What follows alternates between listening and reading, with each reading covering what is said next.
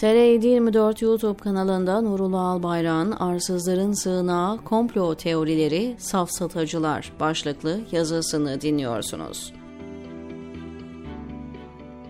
Bir kişinin dürüstlüğü ve konuşmasındaki mantıki tutarlılığın göstergelerinden birisi, kasıtlı ya da kasıtsız olarak safsata yapıp yapmamasıdır. Asılsız ve temelsiz söz olarak tanımlanan safsata ifadesi, en basit haliyle hileli akıl yürütmedir. Hileli akıl yürütmeler yani safsatalar çoğu zaman karşıdaki kişiyi ikna etmek için her yolun mübah görülmesi şeklinde karşımıza çıkar. Bu yolu kullanarak safsata yapanların başında da hiç şüphesiz komplo teorisyenleri gelir.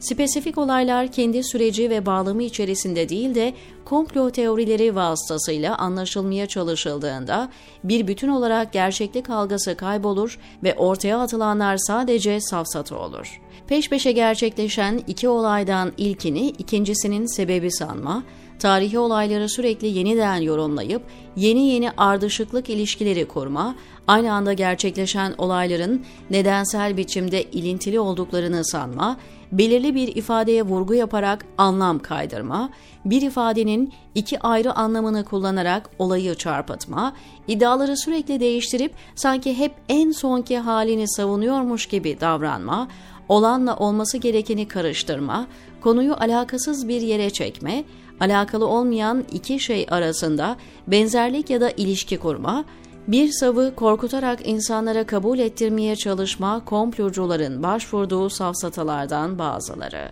Yeni bir safsatasını bugünlerde duyuyoruz. Fethullah Gülen'in yeni çıkan Yusuf Suresi kitabındaki kapı resmi ve okuduğu şiirdeki bir ifade, Danıştay'ın hakimlerle ilgili verdiği karara bağlanmak suretiyle ortaya öyle komplo teorileri atıldı ki konu klinik bir durum haline geldi. Konuyu bilenler açısından ortaya konulan performans komik bile gelmiyor. Derin bir zihniyet sorunu var. Durum o kadar saçma bir noktaya geldi ki artık insanlar birbirleriyle çelişen komplo teorilerine aynı anda inanabiliyor. Cemaatin her taraftan kazındığına inananlar aynı zamanda hizmet hareketi mensuplarının bir kalkışma yapacağına da inanıyor. Kamuda cemaat mensubu kalmadığına inananlar, kamuda çok sayıda hizmet mensubu yönetici olduğuna da inanıyor. Sızıntı dergisine inlerine girdik denilerek kayyım atanmasına inananlar, aynı derginin kayyım zamanında çıkartılan sayıda Necip Fazıl'ın şiiriyle darbe bağlantısı kurulmasına da inanabiliyor. Oysa birbirine zıt komplo teorilerine aynı anda inanmak yorum değil, olaylara bakış açısından kaynaklı zihniyet sorunudur. Türkiye'de iktidarın ve muhalefetin ortak çabasıyla komplo paranoyası ideolojik bir duruş yahut klinik bir durum olmaktan çıkıp bizatihi yaşam tarzı haline geldi.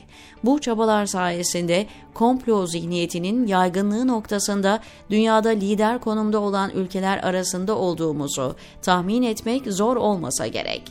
Alın size bir örnek. 2020 yılında 21 ülkede 22 bin kişiyle yapılan araştırmada katılımcılara 8 farklı komplo teorisi söylenerek cevapları alınıyor. Araştırmaya göre Amerika'nın 11 Eylül saldırılarında parmağı olduğuna 21 milletten en fazla Türkler %55 inanmıştır. AIDS virüsünün kasten üretildiğine %40 ve Ay'a inme haberinin sahte olduğuna %28 inanmada ikinci. Aşıların yan etkilerinin gizlendiğine %48 ve insanlığın uzaylılarla gizli temaslar kurduğuna %41 inanmada üçüncü. Dünyanın gizli gruplar tarafından yönetildiğine %57, inanmada dördüncü. Donald Trump'ın seçim kampanyasında Ruslarla beraber çalıştığına ise %56, altıncı sırada inanmıştır. Komplo inancının bu kadar yaygın olmasının nedeni tahmin edileceği gibi güvensizliktir. Komplo inancı ilk etapta bu güvensizlik ikliminden faydalanarak zihinlerde yer ediniyor ve zaten zayıf olan güven duygusu komplo teorileriyle daha da tahrip ediliyor. İktidar da bu sayede yaşanan hukuksuzlukların, zulümlerin, ekonomik krizlerin siyasal meşruiyetini temin etmeye çabalıyor. En zahmetsiz yol günah keçisi bul, suçlu ilan et. Yaşanan ekonomik kriz, insan hakları ihlalleri, sosyal bunalım gibi çoğu hadisenin ana sorumlusu komplo teorisyenleridir desek yanlış söylemiş olmayız. Çünkü normal insanlar yolunda gitmeyen işler olduğunda suçluluk duygusuna kapılır ve mahcubiyet yaşarlar. İnsan psikolojisi ya bu huzursuzluktan kurtulmak için suçluluğu kabul edip ona göre bir hareket tarzı belirleyecek ya da suçluluk duygusundan kurtulmak için başka bir suçlu bulma yoluna gidecektir. İşte bu noktada komplo teorisi devreye giriyor. Komplo teorileri suçluluk duygusunu ortadan kaldıran psikolojik gerekçeler sağladığı için safsatacılar sorumluluğu düşmana havale ederek kurtulma yolunu tercih ediyor. Bunun için bir günah keçisi bulunur ve sorumluluktan kurtulmanın en zahmetsiz yolu keşfedilmiş olur. Artık huzurlu bir şekilde komplo teorileri sıralanabilir.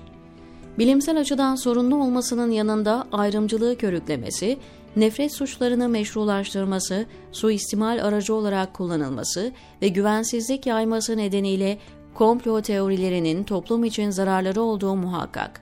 Bu ortamda komplo teorilerinin devam edeceği de bir gerçek. Bizimse bu aşamada yapabileceğimiz hem kendi akıl sağlığımıza hem de içinde bulunduğumuz topluma zarar vermeme adına komplocuların safsatasına gülüp geçmek diyor Nurullah Albayrak TR724'deki köşesinde.